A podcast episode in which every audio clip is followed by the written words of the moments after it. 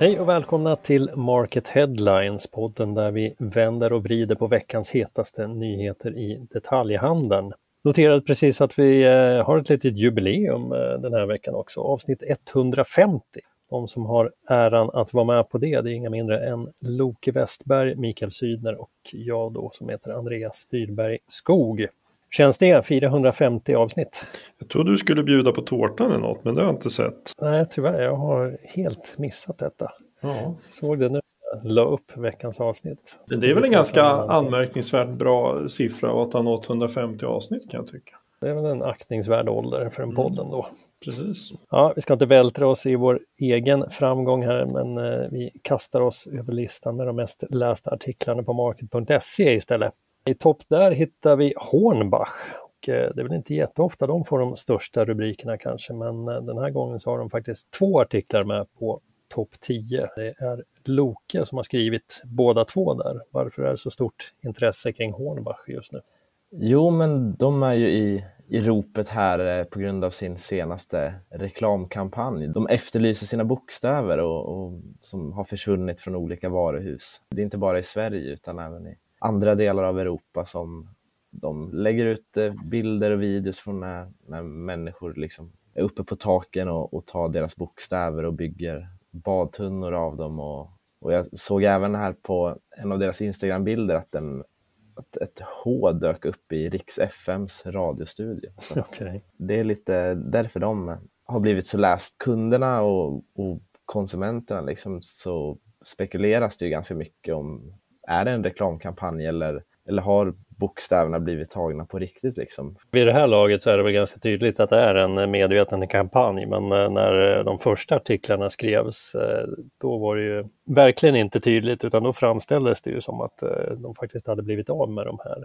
skyltarna, eller delarna av skyltarna, så det, det hamnar ju under, under krim helt enkelt i journalistiken. Men vad tycker ni om den här typen av kampanj? Var inte kunderna ganska snabba själva med att skämta tillbaka också så fort det här kom ut på något sätt? Det var väl någon som skrev som hade liksom lagt upp någon egen bild där och skrivit att ja, men de ligger i min grannes garage och så vidare. Någonstans känns det som att kunderna har fattat snabbare än någon annan att det här faktiskt var en, en, en kampanj och inte på allvar. Det är ju väldigt blandat. Jag har scrollat igenom en hel del kommentarer där och vissa, vissa är ju inne på det spåret, men vissa är ju upprörda. Bara, Usch, folk stjäl ju vad som helst nu för tiden. Och eh, som sagt i början, det första inlägget de gjorde, där var det ju inte tydligt. Det var ju därför media hoppade på det här som en krimhistoria. Liksom. Jag kan tycka det är en tveksam kampanj ur flera aspekter. Dels på grund av att flera medier har gjort publiceringar baserade på falsk information. Vi skrev ju det här som en krimgrej och eh, det var en rewrite på eh, Borås Tidning tror jag det var till att börja med. Och eh, när de sökte Hornbach för en kommentar, då spann ju de vidare på den här storyn och de, de klargjorde ju inte på något sätt att det inte skulle handla om brott bakom det här.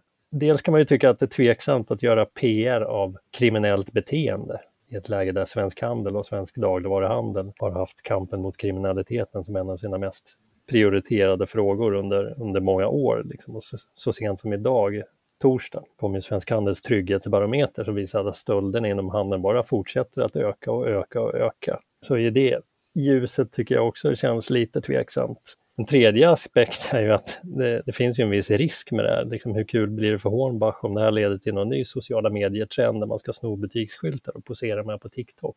Eller är jag eh, mossig och eh, tråkig gubbe? Som Nej. Nej, men jag, jag håller väl med i, i stora drag tycker jag. Men, men samtidigt måste man väl ändå ge dem, de ansvariga bakom att alltså, någonstans är det en väldigt kreativ kampanj och mm. de har ju också fått den effekten de vill. De har ju verkligen hamnat i ropet, det ser vi ju inte minst på våra egna läsarsiffror. Liksom. Mm. Det är nog målet från deras sida också, att man vill vara lite på, på gränsen. Det är ju det som kanske genererar uppmärksamhet. Ja, jag har väl aldrig uppfattat Hornbach som särskilt edgy eller vad man ska säga, men eh, de gör uppenbarligen ett försök här. Sen eh, tycker jag att de kunde ha hanterat det annorlunda på flera sätt. Skulle Mikael säga något? Nej, jag, ja, jag kan hålla mig i stort det du sa, men, men samtidigt kan jag så här. Jag vet inte, när jag såg det här första gången så tänkte jag, ja men det här är något skoj, tänkte jag. Det var min första reaktion och sen reagerar man Mm. kanske liksom väldigt olika på det. Men vem skulle egentligen vara ute efter att sno liksom en bokstav i en skylt sådär? Det, det kändes så här liksom. Det har väl hänt konstigare saker här i världen. Kanske, men ja, jag vet inte. Jag, jag, för mig var det var ganska tydliga sådana, nu skojar vi till det, vibbar. Sen kanske, som du säger, att det, Mm. det kanske är fel sak att skoja om på något sätt möjligtvis. Men, men det var ändå så jag tolkar det. Ja, nej, nu är det ju som sagt tydligt, men där i inledningsskedet så där tyckte jag att det hamnar lite, lite snett faktiskt.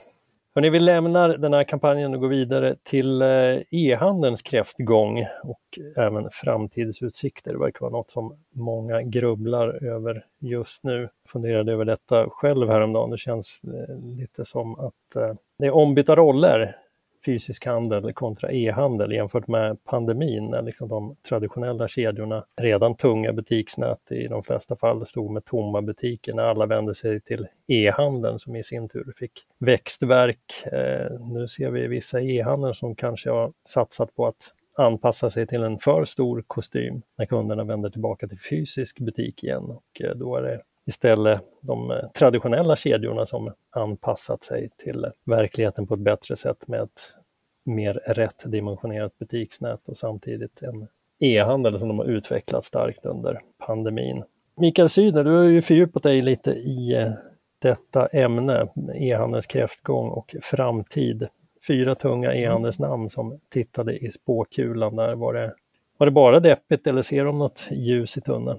Nej, de var ändå ganska positiva och vid gott mod allihop tycker jag. Ehm, jag pratade med Per Ljungberg på Svensk Digital Handel, Kristina Eriksson på UT Group, Jonas Carlén på Adlibris och Nick Steiger på Nordiska Galleriet Group och ställde frågan om handelns framtida drivkrafter både på kort sikt och på lång sikt. Och ehm, de pekar bland annat på det faktum att Även om det skedde en explosion, en digital explosion här under pandemin så menar de att den digitala strukturomvandlingen ändå inte riktigt är klar än och att, att e-handeln också har så pass stora fördelar som utbud och bekvämlighet vilket gör att e-handeln kommer att växa ungefär i samma takt som innan pandemin. Man får betrakta pandemin kanske mer som en, en avvikelse snarare än att det är tillbaks på någon slags mer normal utveckling nu. Då. Sen har ju en del företag kanske inte hunnit ställa om sin affärsmodell under, under pandemin utan haft, som Jonas Carlén var inne på, haft fullt sjå och liksom bara sälja och möta den, den liksom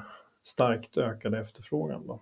Varken han eller någon annan där ser väl kanske någon ny sån omvärldsfaktor som skulle ge e-handeln en jätteknuff. Liksom. Det är ingen som är inne på det, utan man tror att den här utvecklingen, e-handeln kommer att fortsätta öka, men i kanske ett lite mer sansat tempo. Då. Sen pratade man också om eh, liksom, den ökande symbiosen mellan fysiskt och digitalt som en, som en, en drivkraft i sig. Då, och eh, även en utveckling av alltså, mer konkreta saker som att det här med returer är ett, ett ämne som, som släpar efter lite. Som, som, där finns det mycket att göra som, som kan ta bort hinder för kunderna och det kan också då, i sin tur eh, främja en, en ökad e-handel på sikt. Då. Det har ju talats om en rekordartad Black Friday i år, inte minst för e-handeln. Hur ser de här experterna på det? Ja, men de är väl inne lite på det också. Att det på kort sikt handlar en hel del om, om kampanjer nu under hösten som kan, som kan i princip sparka igång nu då, för att frigöra de lager som man har byggt upp. Då. Och, och det här kommer ju att eh, avspegla sig i både en stark Black Week och en stark julhandel. Det blir spännande att se. Eh, vi lämnar e-handeln och går till en eh, välkänd och klassisk eh, traditionell kedja inom modehandeln, nämligen MQ. Det är väl få kedjor som har badat kallare stålbad och ändå kommit in i värmen igen än MQ. Eh, vad säger ni om deras färska bokslut? De Växer alltså med 46 procent och vänder från en rörelseförlust på 92 miljoner till en vinst på drygt 100 miljoner för räkenskapsåret som alltså avslutades sista augusti. Ja, alltså med tanke på att de rullade ut ett nytt koncept precis eh, när pandemin slog till och som då knäckte både det nya konceptet och hela MQ som ansökte om konkurs där våren 2020. Med tanke på att de mm. nu omsätter eh, över miljarden och har en rörelsevinst på 100 miljoner. Det är ju rätt beundransvärt. Det är säkert mycket hårt arbete som ligger bakom det här och eh, särskilt tufft arbete också. De har ju lagt ner ett stort antal butiker. Det måste vara en 30-40 butiker som de har skrotat och säkert många som har förlorat jobbet också. Och, eh, samtidigt satsat då på att utveckla både erbjudande som jag tycker liksom produktmässigt uppfattar jag som liksom smalare men vassare jämfört med det spretiga som de hade tidigare och samtidigt har man adderat en hel del tjänster till erbjudandet.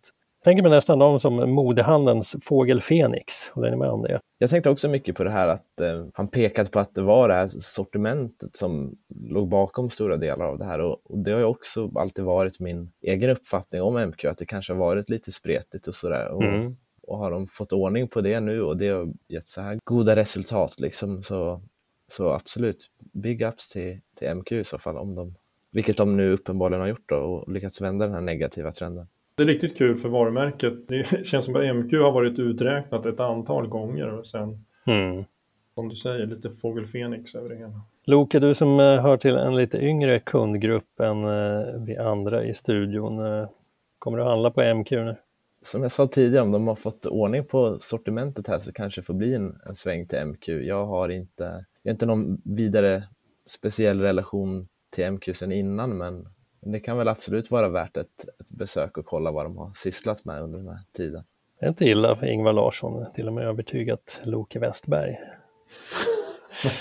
Nej, det är ju bra jobbat. Hörni, med det tar vi och rundar av idag. Tack så mycket för att ni har lyssnat. Vi hörs som vanligt igen nästa vecka. Nu säger vi trevlig helg. Adjö, adjö. adjö.